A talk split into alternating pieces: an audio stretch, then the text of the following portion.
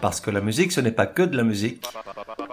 La voix des sillons, des chroniques zinzin pour oreilles curieuses, sur celles et ceux qui font la musique et nous la font aimer.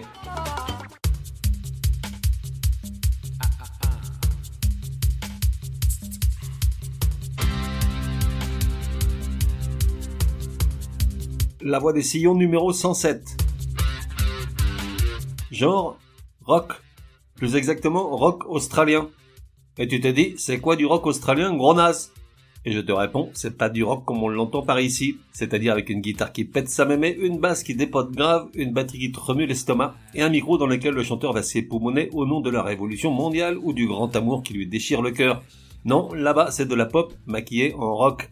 Faite par des gens qui vivent tellement loin qu'on dirait une autre planète. Je veux dire, même Shrek dans son pays de Far Far Far Away vit beaucoup plus près et qui par conséquent se sentent obligés d'en faire des couches et de rajouter des effets rock'n'roll sur leur pop, histoire qu'on s'intéresse à eux. Ils sont même tout disposés à cesser de faire les cons avec les kangourous pour qu'on les prenne au sérieux. De toute façon, c'est ça où ils deviennent joueurs de tennis ou nageurs olympiques. En Australie, les choix sont plutôt limités. C'est nul l'Australie. Ah bah ça va bien le disant. Époque de 1977 à 2012. De 1 à 10, probabilité que tu connaisses, 9,5. Artiste in excess.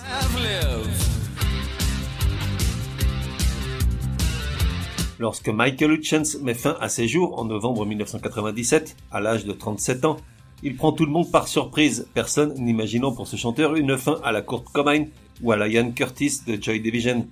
Du reste, on n'imaginait rien du tout puisqu'à cette époque il avait pas mal disparu des écrans. Mais quitte à réfléchir à la chose, on l'aurait plutôt vu devenir tranquillement un vieux beau, vivant de sa gloire passé dans une belle maison au bord de l'eau, comme Bon Jovi. De toute façon, en règle générale, un suicide ne s'annonce pas comme un mariage dans les tabloïds, seuls les proches peuvent éventuellement voir le coup venir. Voici maintenant la minute sérieuse de La Voix des Sillons. Promis juré croix de bois croix de fer si je mange je vais en enfer. Ça ne se reproduira pas de sitôt.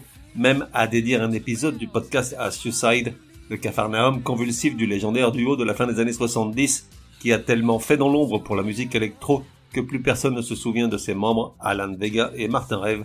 Merci, la voix des sillons.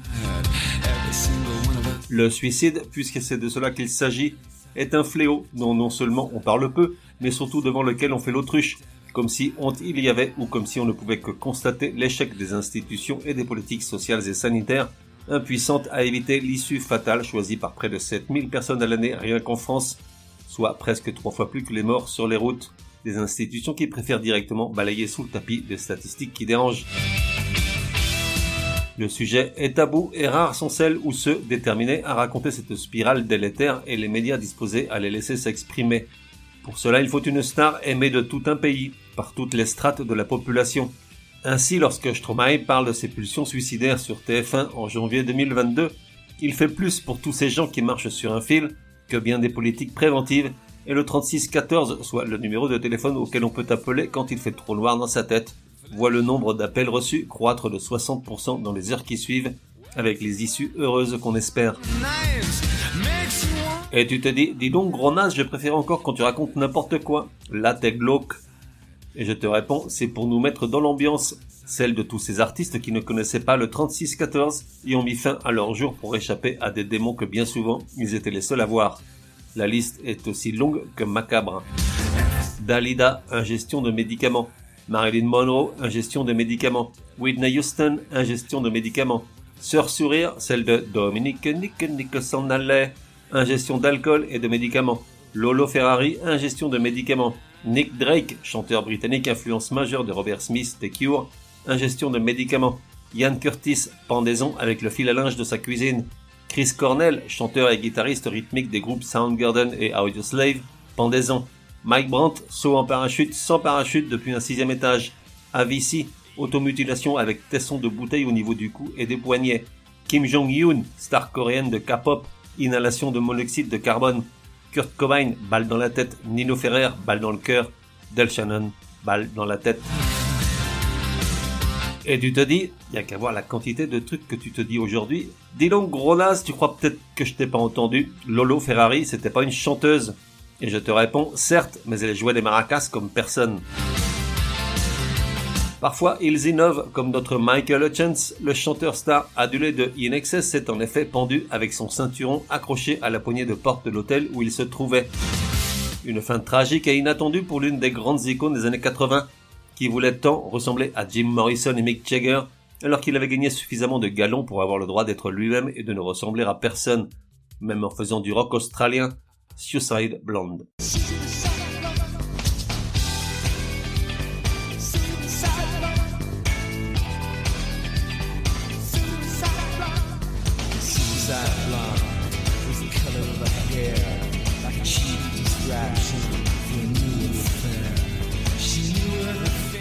In Excess fait partie de ces groupes qui ont poursuivi le succès pendant toute leur carrière et qui, à peine assis sur le trône et revêtus de la couronne de groupes planétaires, ont salement dérapé au point de disparaître dans le lointain, trop occupés qu'ils étaient à jouer à la star dans les pages people des magazines pour Midinet, en mal de soupirs et d'inspiration nocturne. C'est pile la courte histoire de Michael Hutchins, dont plus personne n'avait entendu parler depuis près de dix ans lorsqu'il a décidé de quitter ce monde en 1997 sauf les abonnés à Voici et Gala qui savaient tout des frasques du bel Australien avec ses nombreuses fiancées, entre autres Kylie la pouffe Minogue, le mannequin Elena Christensen ou encore Paola Yates, l'ex-femme de Bob Geldof, ce dernier leur faisant la vie impossible via d'incessantes procédures judiciaires liées à la garde des enfants de son ex-femme. Le chanteur d'Inexcess en viendra à l'appeler Satan, et la cause de sa tragique décision finale est probablement à chercher dans ce harcèlement sans fin, mais cela ne nous regarde pas. Et comment Michael Hitchens en arrive-t-il là? Remets une bûche dans l'âtre, assieds-toi, serre-toi un verre, allume ta pipe et écoute-moi, nom de nom. Le petit Michael est né en 1960 à Sydney, Australie, un pays qui compte des millions de tennismen et de nageurs olympiques. Le reste de la population, on sait pas très bien ce qu'ils font. Pourtant, coup de bol, ses premières années, il les passe à Hong Kong, là où travaille son père en tant qu'importateur de champagne.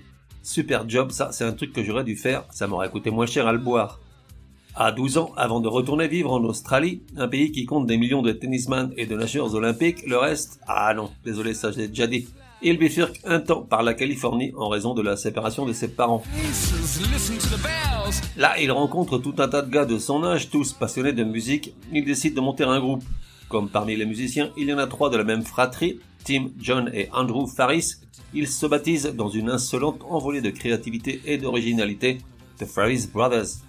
Un nom parfait pour un boys band de soul funk, pas de new wave pop rock comme ils prétendent faire. Le groupe fait ses débuts en août 77 à Whale Beach, au nord de Sydney, puis commence à se spécialiser dans les concerts dans les pubs de la région.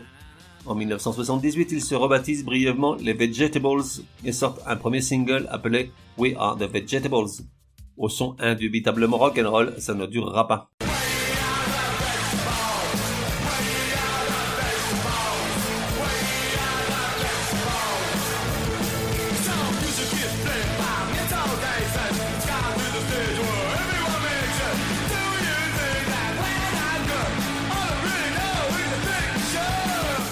Et puis arrive la bonne fée australienne, donc lunettes de piscine et raquettes à la main, sur un parking de nuit devant un pub paumé aux abords des plages du nord de Sydney.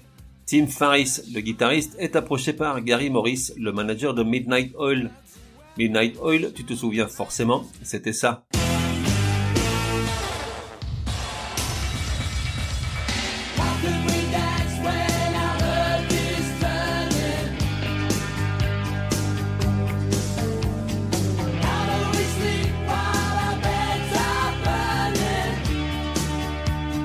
Pour info, lors de tes petits dîners en société, tu sais bien que j'aime que tu brilles, sache que le danseur de Midnight Oil, Peter Garrett, du haut de son mètre 93 et de son grand cœur totalement voué à la cause écologique, fut nommé ministre de l'Environnement du gouvernement du Premier ministre Kevin Rudd en 2007. Qu'est-ce qu'on dit? Merci Grenaz et donc Gary Morris, manager de Midnight Oil, leur propose d'assurer la première partie des concerts de ses protégés, et c'est lors de l'un d'eux que l'un des musiciens de Midnight Oil leur trouve ce nouveau nom, In Excess, selon son auteur un mix entre XTC, le groupe anglais, et IXL, un fabricant australien de confiture. Il donne un premier concert en tant qu'Inexcess en septembre 79, embauche un manager, Chris Murphy, plutôt malin et habile, qui les fait signer l'année suivante avec Deluxe Records, un label dirigé par Michael Browning, un ancien gestionnaire d'ACDC. Dans la foulée, ils enregistrent un premier album homonyme avec un budget de guerre qui les oblige à enregistrer de nuit. Just Keep Walking, leur premier single, j'en ai un souvenir aigu.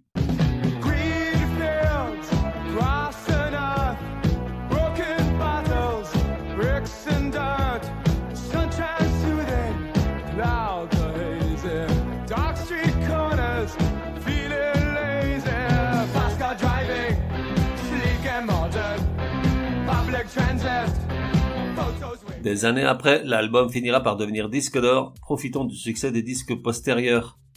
S'ensuit une période trouble, synonyme de trucs pas très intéressants, voire de trucs que j'ai pas bien compris, même en relisant deux fois. Toujours est-il qu'il sorte un second album qui ne sert à rien, Underneath the Colors, quitte Deluxe Records pour signer avec Warner et publie Shabu Shuba en octobre 82. Il contient entre autres morceaux le single The One Thing, très sage du rock australien quoi.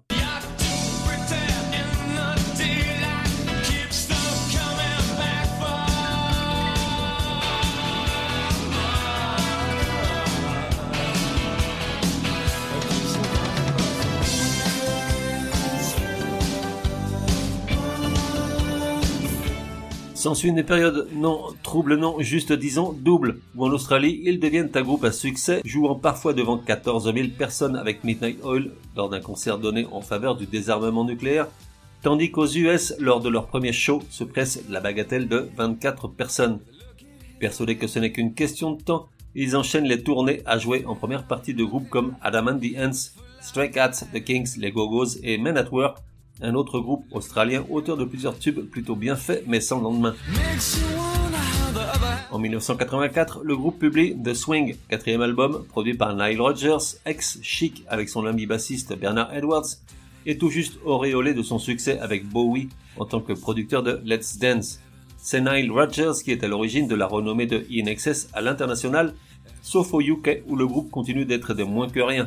Le disque contient le single Original Sin qui devient numéro 1 en Australie, en France et dans plusieurs autres pays.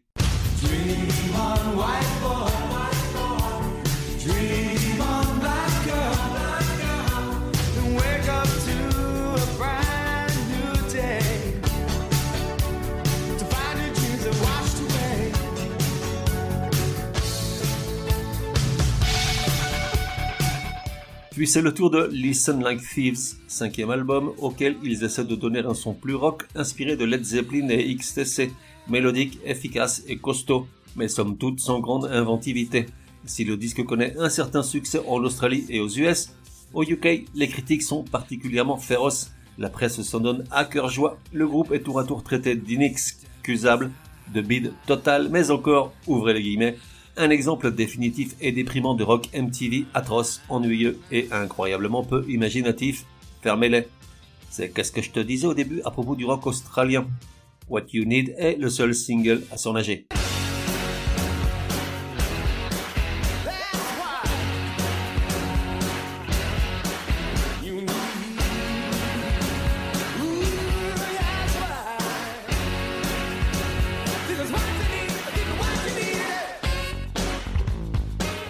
Et puis arrive Kicks 1987. La maison de disques veut que le groupe offre un album parfait.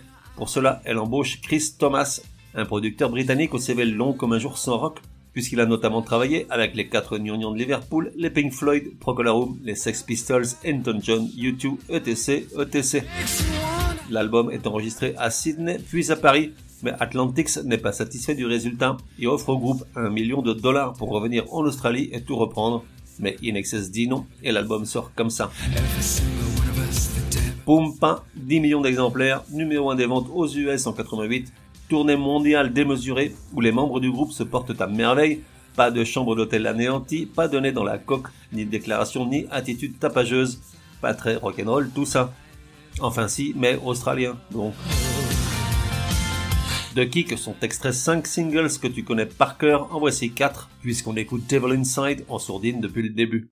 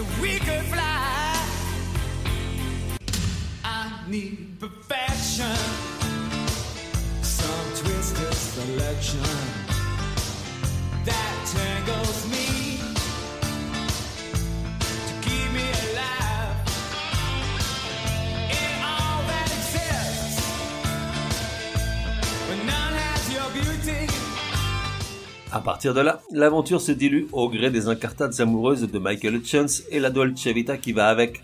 Certes, avant qu'il ne mette fin à ses jours, le groupe publiera quatre nouveaux albums, puis deux sans le chanteur, mais sans plus jamais retrouver la musique qui en avait fait un gros groupe de scène, à défaut d'en faire un de studio. C'est pourtant avec une chanson postérieure à Kick que je vais clore cet épisode.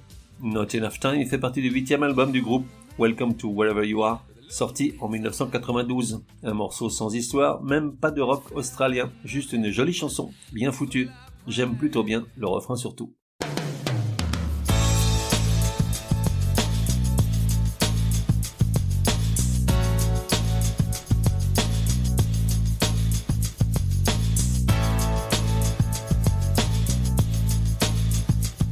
On se retrouve dans un prochain numéro de La Voix des Sillons. En attendant, café et à la messe.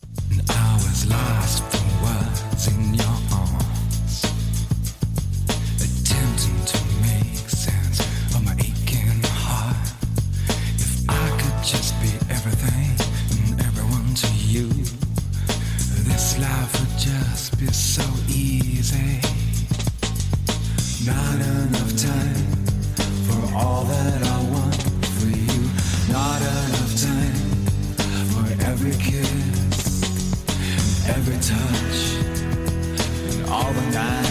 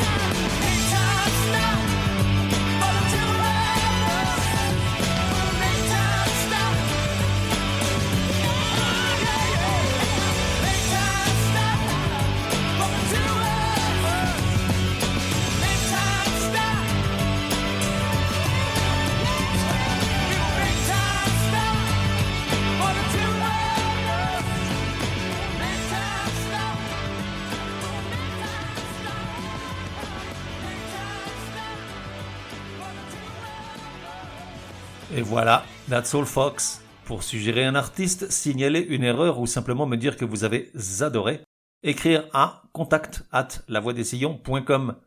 Et puis, n'oubliez pas, La Voix des Sillons a besoin de vous. Chaque épisode nécessite beaucoup de temps de préparation, rédaction, écoute, enregistrement, montage, programmation, etc., etc., sans compter les coûts induits. Alors si écouter ce podcast est un plaisir et source de bonnes rigolades et de découvertes inespérées, merci de me donner une ou des raisons de continuer. Tout apport sera le bienvenu. Plus d'infos sur lavoidessillons.com ou directement sur tipeee.com, e e, e Merci et à bientôt.